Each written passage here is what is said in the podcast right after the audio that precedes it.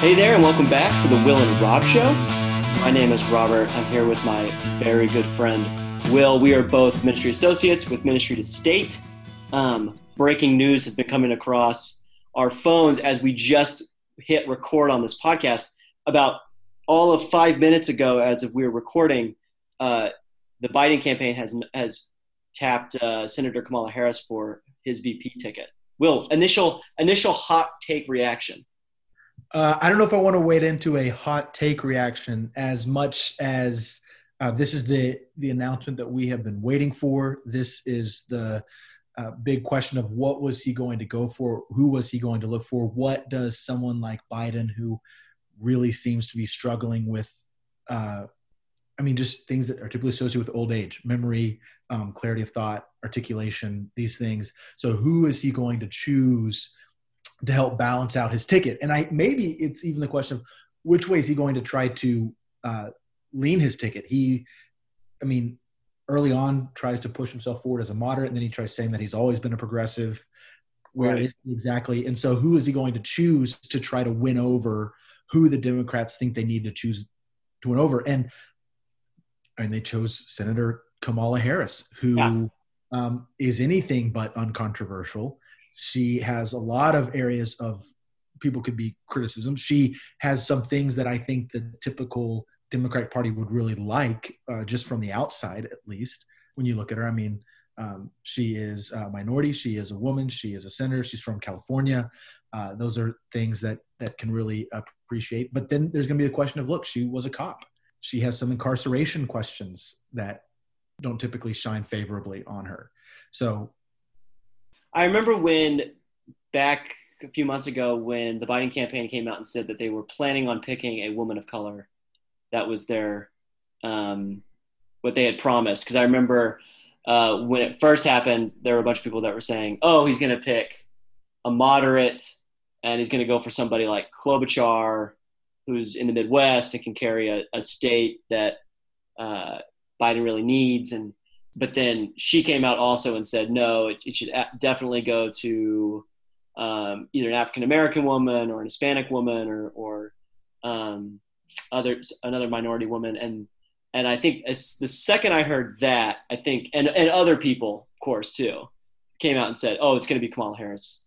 And then when the uh, george floyd protests broke out across the country and you saw more and more calls for defunding the police i think the name Kamala Harris went down on people's lists just because of her record in California as a um, attorney and um, the kind of stricter measures that she imposed on things like drug cases and things like that. So I, I think it it was definitely an interesting pick. I think yesterday all the talk was Susan Rice, um, which felt much more sort of plausible at the time, but uh, yeah, it turns out today we're, we're it's going to be Kamala Harris. It's going to be really interesting. It's definitely going to shake up the election. Um, obviously, we've got two very very old candidates on both the Republican and the Democratic side, um, and so I know with with Biden's age, people have been suggesting, oh, he might only be a one term president. He might limit himself, and so his VP ticket is going to have to reflect that. Um, and so this is definitely a I think maybe a, a, some sort of statement, at least by the Democratic Party apparatus, saying, "Hey, we understand we have got this candidate this year. He's he's definitely on the older side. He definitely represents you know maybe this portion of our party, but this is the future. This is what we're looking to." And I think was definitely sort of a signal um, to that wing of the party, which will be very interesting for sure. Um, it's also going to get exciting because I think the general opinion has been that Biden is not really in a place to be commander in chief, mm-hmm. to be the leader, to be calling the shots. That there are going to be a lot of people around him who are going to be uh, helping him make decisions and to be running things and actually making decisions, which is in some ways the opposite of Trump because the big criticism about Trump is like you're ruining this country because of the decisions that you're unilaterally making, and he has made plenty of done plenty of things that are that are not good or controversial, and right. we can debate the merits there. But now you actually have someone who is going to be adding some substance. Mm-hmm. Uh, it's going to be a lot harder to push back against someone like Kamala Harris and shape her perhaps than to shape someone like Biden to to uh, fold into what you want. Definitely. So um, I don't know what the I don't know what the current status is on debates. I don't know if we'll get um, a presidential debate. I, I've I've seen some sort of some different headlines in different mainstream publications have, have said like we shouldn't have a debate. There's been a lot of people. How that, different are their temperaments though, Pence and Kamala Harris? That's going to be that's so that's what I was going to ask is like because at I least remember, were kind of similar. Yeah, yeah, it's it's definitely going to be interesting. I remember. Did you watch that bizarre debate between Paul Ryan and Joe Biden back in 2012? I think after that, the, the idea of a VP debate was a little, I think, became a little sort of like, oh, we stepped over the line. We shouldn't do that again. But it might be, it might be with with with Senator Harris. It might be interesting to see if people want um, to see a VP debate because you know she kind of represents that side of the party. Well, I mean, they're very meaningful right now. People who can't vote for Trump because of his morality are willing to support a Trump Pence ticket because of Mike Pence and his virtue and his character and people who like Biden, what's his deal? Like, okay, well, here's someone with substance, Kamala. So there, there are there are real drivers in both of these VP candidates. That that kind of is exciting to see how things shake out and shape up. Yeah, so that we'll definitely be tracking that and seeing what what goes on with that. I, I'm I'm hoping we'll get a debate because I'd like to do a, a post debate episode and just sort of. Uh, uh, oh, baby, yeah, that would be a lot of fun. So but we'll we'll see what happens. Um, we have more politics to discuss. I was about to say that's not the only candidate, the only ticket that's worth mentioning, um, because this week, uh, or I guess yeah, it was this past week, the world really got the first view of the Kanye 2020 party platform. Who knew? I mean, remember when he made that announcement at was it the Grammys? in 2016 when he said he was going to run in 2020? Yeah, yeah. I mean, he's been saying that he was going to run for a long time, and everyone thought he was joking, obviously, or just being sort of stereotypical Kanye. Yeah, yeah. Maybe not joking, but stereotypical Kanye. And and in a sense, like even when he announced, "Hey, I'm running for president," like this past year, and you know, I, I remember a bunch of people were like, "Hey, he just bought like the, his website," or you know, they, all the journalists were looking like, "Hey, he's like registering to be on ballots. Like, what's is this more serious than we thought? And I think then it kind of fizzled out, uh, especially after I think it was a couple weeks ago. The sort of, uh, uh, I think it's it's pretty evident that he had some sort of, um, you know, it's it, he's very open that he deals with mental illness, and it, it seemed like he had had sort of an episode, and I think he's admitted to as much. And I know his wife, uh, Kim Kardashian, had had said as much too.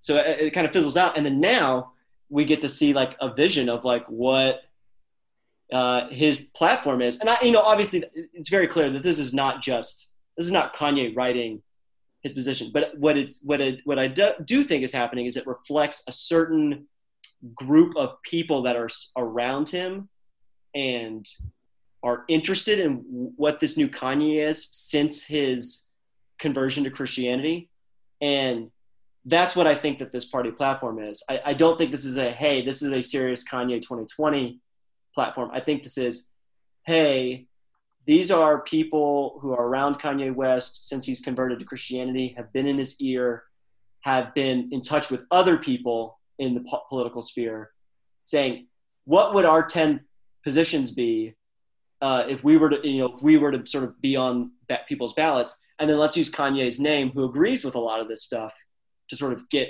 get some um, notoriety. I think that's what's happening. I could be totally wrong. I'm totally speculating, but when I read the ten points, that's that's what I get a sense of. Yeah. So walk me through this. You had texted me the the website. You texted me the link, and I looked through it, read through it pretty quickly, and then I said, "What do you think?" And you had had some thoughts on it, and so yeah.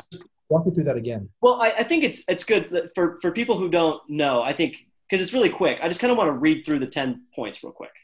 So the first one is to restore faith and revive our constitutional commitment to freedom of religion and the free exercise of one's faith, demonstrated by restoring prayer in the classroom, including spiritual foundations. Pretty bold to lead off with that. Number two, restore the sound national economy, reduce household debt and student loan debt. Three, provide leadership to restructure our country's education system to serve the most at risk and vulnerable populations, allowing the widest possible range of educational and vocational paths to job opportunities and career success. Four, maintain a strong national defense, fully prepared, but not so quick to tie up our country's young men and women in foreign quagmires that do not advance our national interest and which last for decades. Five, reform the legal system to provide true justice, equitable for all citizens, regardless of race or ability to defend oneself in court. Recognize the disparity in verdicts and prison sentences caused by the lack of financial resources or legal assistance. Six, reform the approach to policing in a manner that treats all Americans the same, regardless of race, color, or ethnicity. Refocus police forces on real crime. Eliminate federal sentence gui- guidelines that tie the hands of judges, resulting in ridiculous sentences for the most minor offenses. Number seven, take care of the environment, diligently pursuing clean air and water as a national security priority and making renewables top priority. Eight, ensure that we always place Americans' best interests first and foremost in dealing with foreign affairs. We must project strength, not aggression. We want trust, but we must also verify. There's some Ronald Reagan for you right there. That's a Ronald Reagan quote, if there ever was one. Trust but verify. We want fair trade, not one sided deals that hurt American workers. Nine, support faith based groups to provide vital local services, giving communities a shared purpose in government. And 10, creativity in the arts can be an important source of innovation and development of other national strengths and resources. It should also be noted that he encompasses all of these things by calling it creating a culture of life.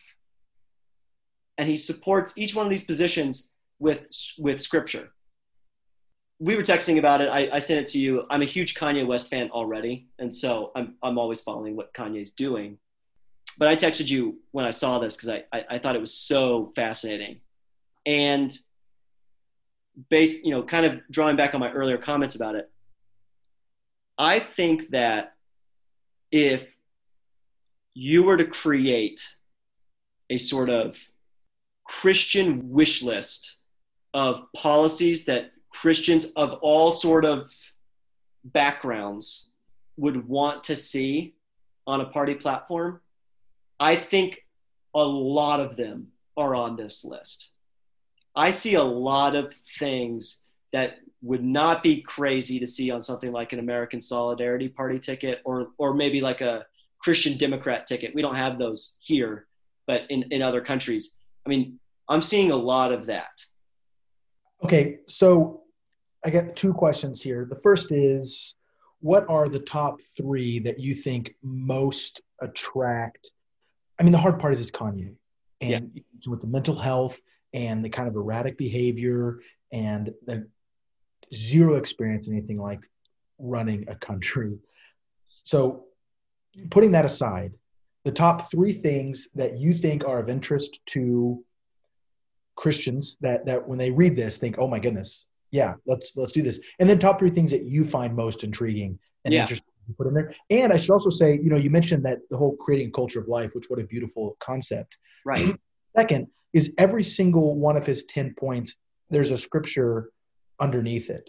You can call cherry picking scripture and you can call proof texting, whatever. The point is, uh, he, he does seem to at least be trying to make some kind of a, a biblical basis in his in his uh, platform. But those two things. So the top three think for in general, and the top three for you. So I think it has to be said that I think there's going to be a lot of evangelicals more on the conservative side. They're going to go. He didn't talk about abortion, and I think what we have to consider also is just sort of um, the subtext, the subtext okay. of this whole thing, and even Kanye's offline comments in some different uh, situ- it's, it's in different contexts he's been in lately.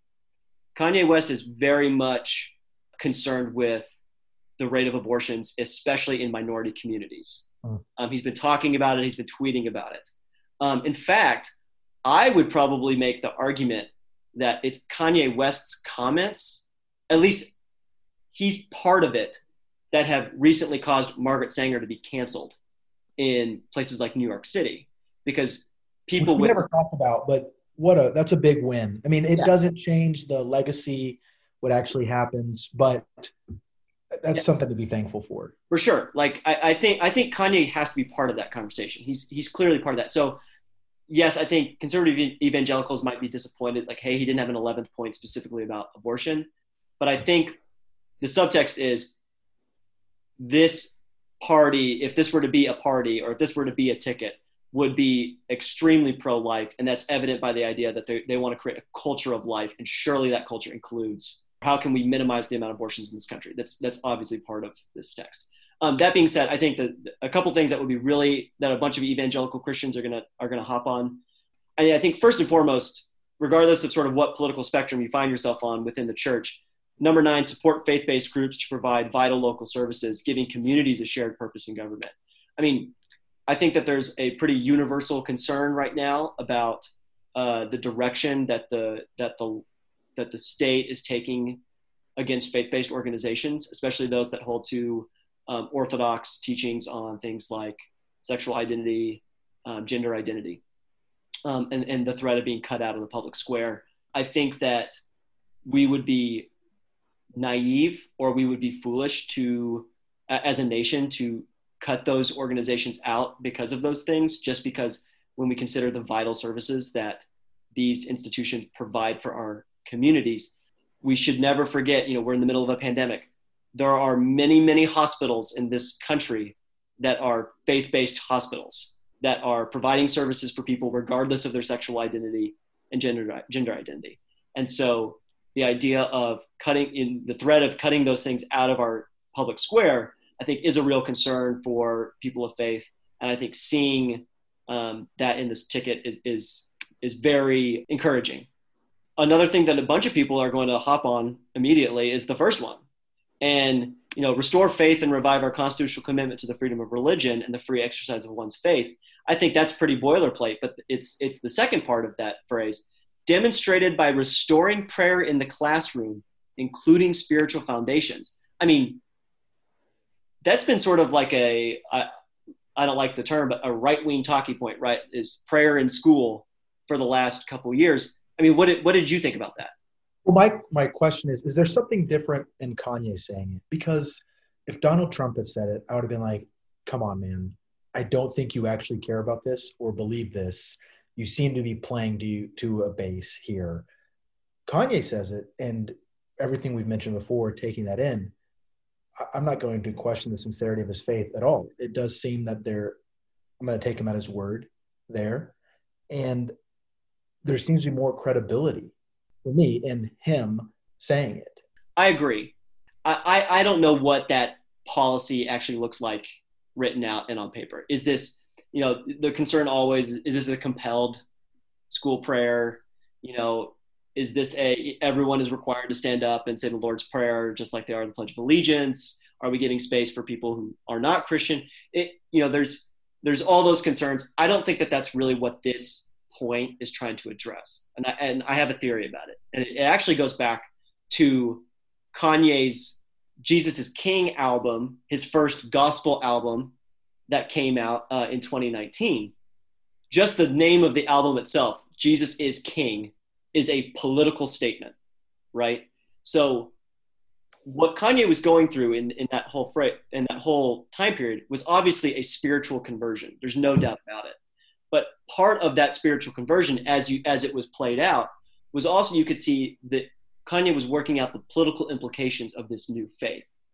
Um, and I think by the album, and, and I wrote a whole review of the album that was published in the Washington Examiner back in, in November. And one of the things that I was making, one of the arguments I was making in that piece was that if you look at the lyrics and the different songs, um, Kanye is articulating not a Christian defense of liberalism or conservatism. He's making a here is what Christian politics is, and it begins first and foremost with this central point Jesus is king. All political authority belongs to him. Knowing all that I know that about that album, and then seeing this point, I, I think what he's what he's ultimately trying to say is look, all of our reality exists because of the authority of God over creation, right? And so prayer in school is just another way of saying we acknowledge that reality in everything we do. And that that begins with educating and raising up children in this culture. You know, we've been talking about this on the side. This is a very Republican, small r Republican view of the state and culture and religion. Does that make sense? Well, I think the more I look at point one, I don't know how I feel about quote unquote restoring prayer in the classroom. It seems very hard to do. I, I totally believe that democratic republic is dependent upon a moral character being developed in its citizenry. Mm-hmm. It, that that is that has been believed by everybody throughout history until us sophisticated moderns, where we don't think we need that anymore, and it's not going so well for us. But there is a there is a, a balance and a difficulty in discussing prayer in the classroom and what is the proper enforcement of that in any way. Uh, and then I think he mentions including spiritual foundations. Yeah, I don't understand what that means at all. I, I think that's. I think we should take that as like catechizing. I mean, that's that's what I see. Um, and I don't. I again, uh, this is Charles Taylor, chapter one of, uh, in some ways, creating a secular government. Not that governments ignore the existence of religion, but in not being based upon one particular religion. If I'm right about the my my uh, assumption about you know the people that are surrounding Kanye and writing this this platform, you know, they're coming from a position of sort of the common good conservatism that is uh, erupting on the right side of the aisle right now. You know, the, the the, the conversations that are happening in first things, the things that are happening in Ross Douthat's column, right? Like they're they're in that world. I you know obviously there's there's going to be a lot of um, disagreement uh, from people that aren't really in that sort of sphere about hey what about freedom of religion? What about minority religions? Which let's be real christianity is quickly becoming one of those in america.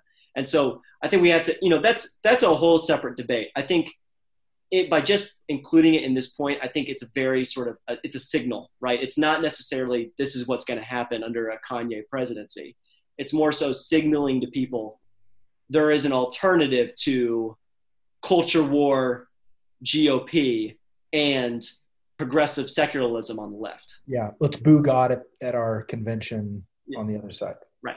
So I, I, that's what I see when I see that. And, and to me, I mean, I mean, obviously, I think that there's a lot to that a lot of people are going to talk about when it comes to police reform and criminal justice reform. I think those are those are big issues. Um, you know, those are things that a lot of people are coming together on. I mean, the, the one of the biggest accomplishments of of Congress in the past couple of years is a bipartisan criminal justice bill. I think those are important. I'm not really touching on them, on them in this conversation because I think Kanye's not really this this platform is not really leading the ball in that in that conversation. What I do think is the most interesting is the statement on foreign affairs, uh, the one that we that includes the Reagan the Reagan um, quote: "the ensure that we are that we always place Americans' best interest first and foremost in dealing with foreign affairs." It's related to um, the point number four: maintain a strong national defense, fully prepared, uh, but not so quick to tie up our country's young men and women in foreign quagmires. I think that this is a this is increasingly becoming a position that I think we're going to see a lot more bipartisan support on. I think in the now we're we're distanced enough to have a little bit more clear-eyed criticism of America's dealings post 9/11 uh, in the Middle East, and I think that um, you know you, are, you you already have candidates coming out when they were running for president. One of their big things was I didn't vote for the Iraq War. Um, I think you're now getting a new crop of Republicans that because they weren't in office or are actually fought in those wars are now much more critical of a um, you know team america world police foreign affairs position. And so i think you're going to you're going to start seeing a lot more bipartisanship on that issue. And i do think that it, by including it in this platform um, that is sort of a hey we're going to be real clear-eyed about what america's role is in the world. And i think that's increasingly going to be uh, important as our relationship to China, that, that dynamic changes? Well, I mean, it's going to be I mean, interesting to see where it comes up. I mean, he's not even on every ballot right now, and and you know we're not pastors, so we don't, we're not bound to by any uh, rules about tell you who you can and can't vote for. That being said, I'm not going to say go out and vote for Kanye, but I do think it, it provides an interesting prospect for people out there who kind of feel stuck in between a rock and a hard place in the 2020 election. Um, you talked about protest vote. Yeah, I, I, you know, the the reality is that pe- different people's vote matters differently in in this country. Like a vote in Texas is not the same as a vote in Wisconsin. I mean, that's just that's just clear based on our system. And and no matter what, the right to vote has been fought for and and defended, and a lot of blood has been spilled over the history of the United States. So voting should not be something that you do trivially or something that you take for granted. That being said, I think we are, uh, especially people in our generation, do feel like the parties are representing them less and less, evident by both major party candidates being in their 70s. You know, if you're interested in, in what a different ticket might look like, a more bipartisan ticket, a, a, ticket that focuses more on the common good and sort of radical individualism, which I think a lot of Christians in evangelical and reform circles do care about.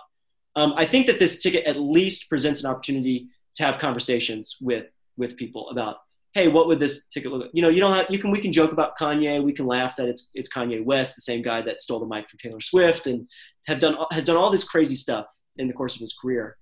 Well, um, we got a WWE Ed McMahon fan in the office right now. So that's true. So, so take all that with a grain of salt. But um, I think at least looking at these 10 points and saying, hey, as a Christian, what do I believe about politics? What, I, what do I believe about my relationship with the state? Reading through them, I think is worth it and really questioning yourself on, you know, what am I voting for when I vote for either the Democrats or the Republicans? Is it really in line with what I believe about the state?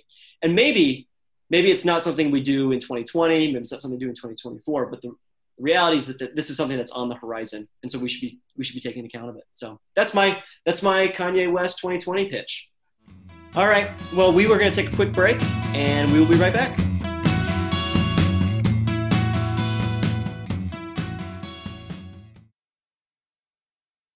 Hey, y'all, it's Robert from The Will and Rob Show.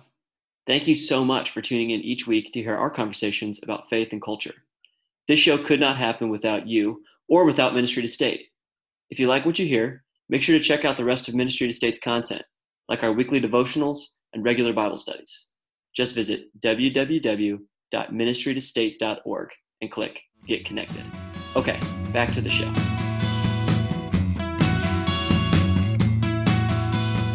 All right, we're back. You're listening to the Will and Rob Show. So, three days ago uh, was the 75th anniversary of dropping the atomic bombs at the end of World War II. Uh, it's actually caused a lot of people, uh, Will yourself included, to return to read some World War II history. Um, you've been reading not about the uh, the dropping of the atomic bombs, but of another incident that maybe not a lot of people are super familiar with you had some interesting points about how it relates to today's culture. So first off, what was the what was the event that that happened? Well, so I'll say, um, in order to keep my sanity and get out of my basement apartment, Audible has been a lifesaver, and so I have been powering through some great Audibles. Uh, maybe, from, they'll sponsor the show if you, gosh, if you knocking nice about them. That seems reasonable. That doesn't seem like absurd the I started with Erik Larson's book, uh, "The Splendid and the Vile," which is about the the German bombing uh, in 1940 of England, and then went on and listened to some other things. I, I did actually listen to Chris Wallace's book, Countdown 1945, that is actually about the dropping of of the Enola Gay's flight onto Hiroshima and dropped the nuclear bomb. Great story. Um, it is very thought provoking. It was interesting getting into a little bit of the backstory of the the different World War II generals, Eisenhower, MacArthur, Marshall, and their thoughts about it. And that Eisenhower, for example, didn't like the idea of dropping a nuclear bomb. Uh, MacArthur didn't seem to be a big fan either. Part of it was because it may have taken some glory from him and the MacArthur type of figure that he is. So I started there, and then I went on with some more World War II history. Uh, and I listened to, I just listened to a book by a guy named James Scott called Target Tokyo, and it's about the Jimmy Doolittle raid on Tokyo after the bombing of Pearl Harbor. So Pearl Harbor happens, and uh, the American military gets together an incredibly elite soldier named James Doolittle, who maybe is lesser known. I, my dad told me about him growing up, and so he's always kind of been in the back of my mind. I've always known about this guy, and he's just an incredible American figure. Great story. You know, he told his wife he was going to marry her when they were in high school, and his, her parents said no, and then eventually ended up marrying her. So he's one of the and just a speed racer, set all these kinds of records, did all these amazing things. So he gets tapped for this mission, puts together this crew of B twenty five bombers that flies to avenge what happened on Pearl Harbor. And interestingly enough, they flew off the USS Hornet, and they had to take off a lot earlier than they were planning. This mission was planned to perfection, and um, the plan was to fly at, to bomb Tokyo and then to land in China. And they had like um, you had Roosevelt had met with had been messaging Chiang Kai-shek to say, "Hey, we we need to land in China. We're not we don't have enough fuel to fly all the way back, so we're just going to get our carriers out of the way to land in China. Well, because they had to take off too too early because they were spotted, there were some complicating circumstances. These planes, after they bombed Tokyo, ran out of fuel, um, and several of them crashed in Japanese occupied China and were taken to Japanese prisons, and they were tortured, and several of the men died either by a kangaroo court that had them executed or from torture. Um, really tragic. There's so much to the story. This book is is incredible. I really enjoyed it a lot. Um, pretty sympathetic also to the fallout that happened on the Chinese people because of this raid. Um, that the Japanese attacked these Chinese citizens. That had very sad. But one thing that I thought was really interesting was that this author reads several of the letters that were written by these airmen for their families, whether it was for their parents or for their fiancés. Very powerful letters. And there were two things about these letters that really stuck out to me that I thought were very interesting and very powerful. Um, the first was that every letter was written for the sake of their loved one. Um, every letter was written to comfort their mom, as in, Dear mom, if you're reading this letter, know that I have died in battle, know that I died an honorable death, and I'm writing this to you so that you will be comforted. I died doing something that I love, defending this country. I want for you and dad to live well, to continue taking advantage of this wonderful country we live in. If it was to their fiance, it was something like, I want for you to continue um, to live your life and to get married, marry a good man, have a family. Uh, the second was that every letter that he read, these soldiers believed in an afterlife. These airmen believed that there was something after death, whether it was a Christian idea of heaven or some kind of paradise idea. And I thought those two things were interesting largely because when I think about letters that are written today, and I don't know what kind of letters are written from soldiers today, but I think generally a lot of times these coming out stories like what's the one thing I want to know about my parents to know about me or my fiance is like here's the real me you know here's what society hasn't let me express about myself here's here's who I really am it, and it's it's more self-focused it seems a lot of times when we talk about quote unquote some kind of revealing, some kind of revelation, some unveiling of what actually is going on. Doesn't seem as others oriented. Uh, and the second is the real lack of belief in an afterlife. And I think, in addition to a lack of belief in an afterlife, is the the co-belief perhaps that this world is as good as it gets. We may not admit that totally, but in general, in our modern world with technology, with everything from Amazon delivery to advanced and modern medicine that we're going to live longer to Netflix. There's this belief that, like, in some ways, life is as good as it gets. Like, things can't get much better. All my pleasures can be satisfied pretty quickly. So I think you know you have a decline in belief in an afterlife as well as a belief that this is as good as it gets. It made me wonder, like in society, what kind of letters are being written right now. I don't know what soldiers are writing, but what kind of letters people would write if they could write one last letter to their family. And um, the belief that at least there used to be this idea that there are fates worse than death, uh, that shame, dishonor, um, cowardice. You know, you have men who chose to go on this Doolittle raid. Why? Because they're like, I don't want my daddy, I don't want my kids to grow up with a daddy who's a coward. So I'm going to do this. Do we believe anymore that there are fates worse than death? And I don't I don't know. I think for a lot of people in the late modern world, death is the worst thing in the world. It is the end. We excuse certain behaviors. Why? Because death is the end, as you say. Uh, so those are some interesting things, that I don't really know um, how those play out exactly. But those twin questions of self-focus and the end of life, how those how those go together for what yeah. we view worth sacrificing for. I think if you were to ask most people today in our generation, it's sort of passe to to leave a, a note or a legacy that that suggests that you were proud of the country or the the stands that you fought for uh, if they were more uh, patriotic or not critical of, of of the country in a certain way. I guess that's that's one thing. I, I mean, like you, I don't see a lot of letters that are written from soldiers on on the front lines today, but you know, I, and I so I have no idea. I do know that there is a certain trend that goes on. I mean, I'm not on Instagram, uh, but I know people who are, uh, and you know, it, and I watch the the Good Morning America, which always has sort of pop culture stories, and, you know, once every couple of weeks, you get one of these stories on Good Morning America where some celebrity writes an Instagram story post, which is really a letter that's like in their notes that they typed and then published. Um, and it's always kind of what you were talking about. It's always the I need to know, have people know who the true me is, um, and it's it's always a, it's it's not about you know any sort of commitment to any higher principles, sort of beyond self identity and, and self actualization, um, which is which is really interesting. I th- definitely think a, a modern trend. Kind of going back to the World War II theme, uh, and you know the idea of, of, a, of a fate worse than death. I remembered the scene uh, in Band of Brothers, uh, that HBO series, uh, where I think it's around it's like the later end of the the series, um, and it's so they've they've survived.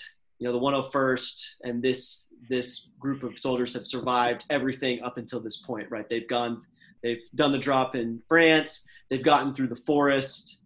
Um, in uh, that was I think Belgium, right? I don't I don't remember. The Battle of the Bulge. Are you talking about?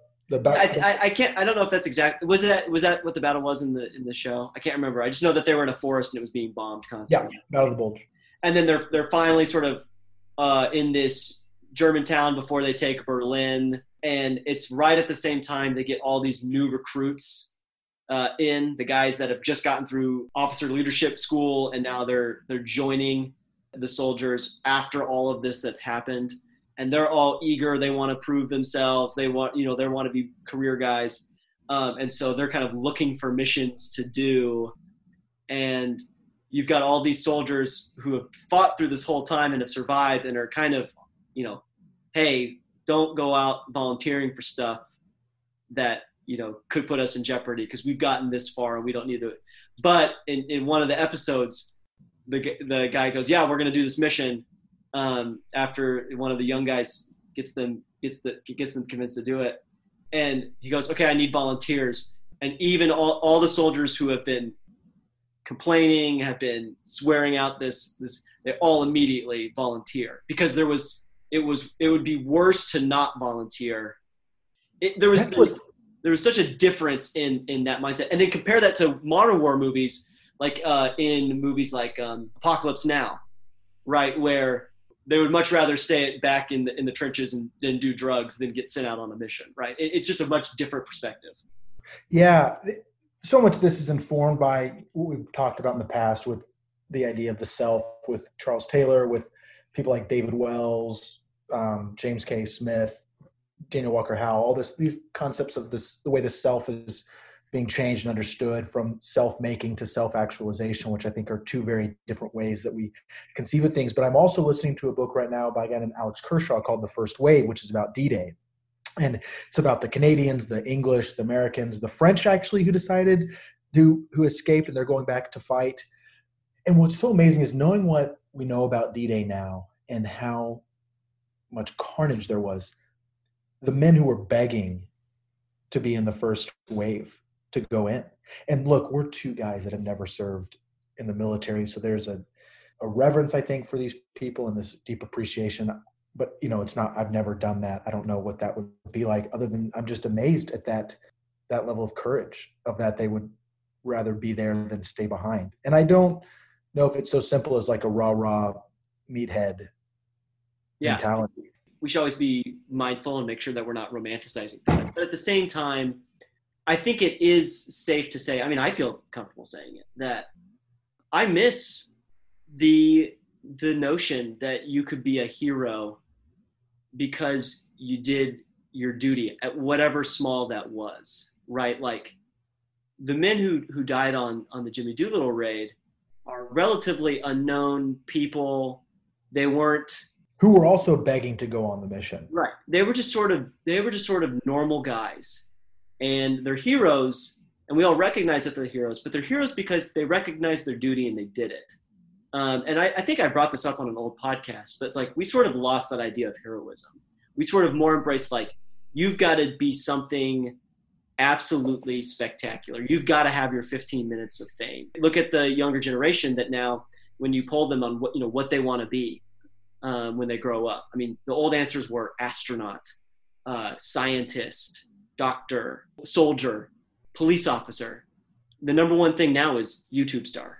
I mean, there's there's this sort of difference in in what we've defined as heroism, and this is especially concerning and true for Christians because we sort of adopted that perspective in some ways, and we sort of lost the the Pilgrim's Progress idea of heroism, which is the, the steady, sanctifying road to to heaven by just being a, a guy who who loves God and obeys Him, and that's that being enough and sufficient for true heroism.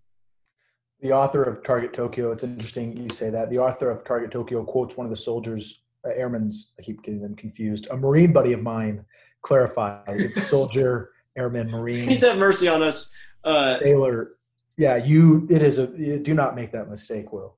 Um, but the, the author quotes one of the moms who lost her son, and she describes him as just an average American. But it was a it was a note of honor, and I was like, gosh, to call your kid an average American is like the worst thing you can call them now.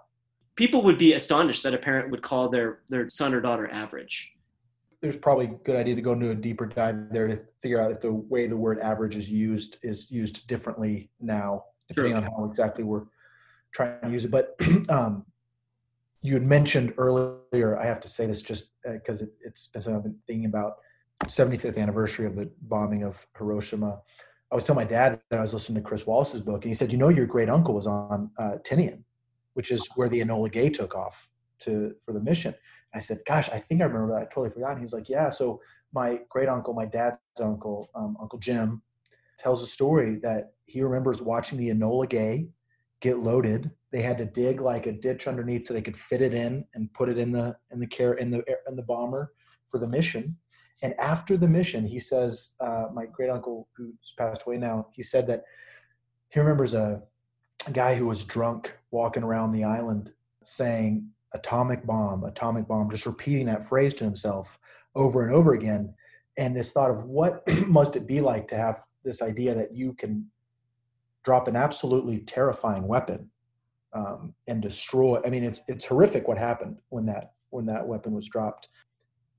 But how much that changed? There's a, like we mentioned. There's a reason Oppenheimer said, "I am become death, destroyer of worlds." There's a reason that he said that because he realized the power that had been unleashed. There's Einstein, who's quoted for his regret at knowing what had happened with what he and maybe one day we should talk about the dropping of these nuclear bombs. But yeah, there's a lot to think about. There's a lot to compare, and uh, and I think mostly thinking about Target Tokyo, it's a lot of it's a self-diagnosis of, Will, are you in a place where you would write a last letter out of love for those dear to you, or as a way to self-reveal? You know, I don't know. I, I need to think about that. I need to you know check my character but i hope that it would be out of love and care for them because of trust in who jesus is and his my being secure in in yeah. him but i think it's it's part of the mission of the church also the good news of the church is to in some ways to say you know w- there's freedom in christ to be others oriented to right. believe that there are things worse than death. Yeah. Um, that there are things worth dying for. Again one more time what was the book?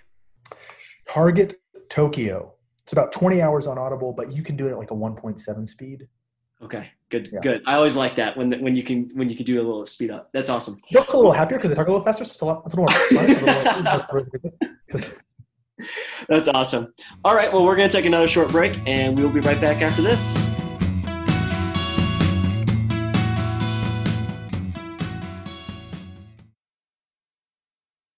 Fan of the Will and Rob Show? Make sure to check out Ministry to State's other podcast, Faithful Presence.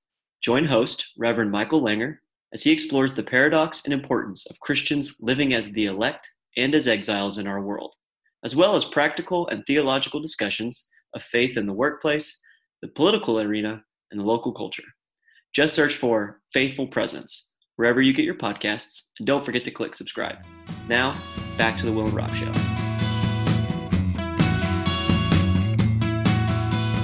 All right, we're back for the tail end portion of our show. I've enjoyed talking about Kanye, about World War II, and our culture of the self, which uh, I seem to be obsessed with the self this summer, which is enough S's.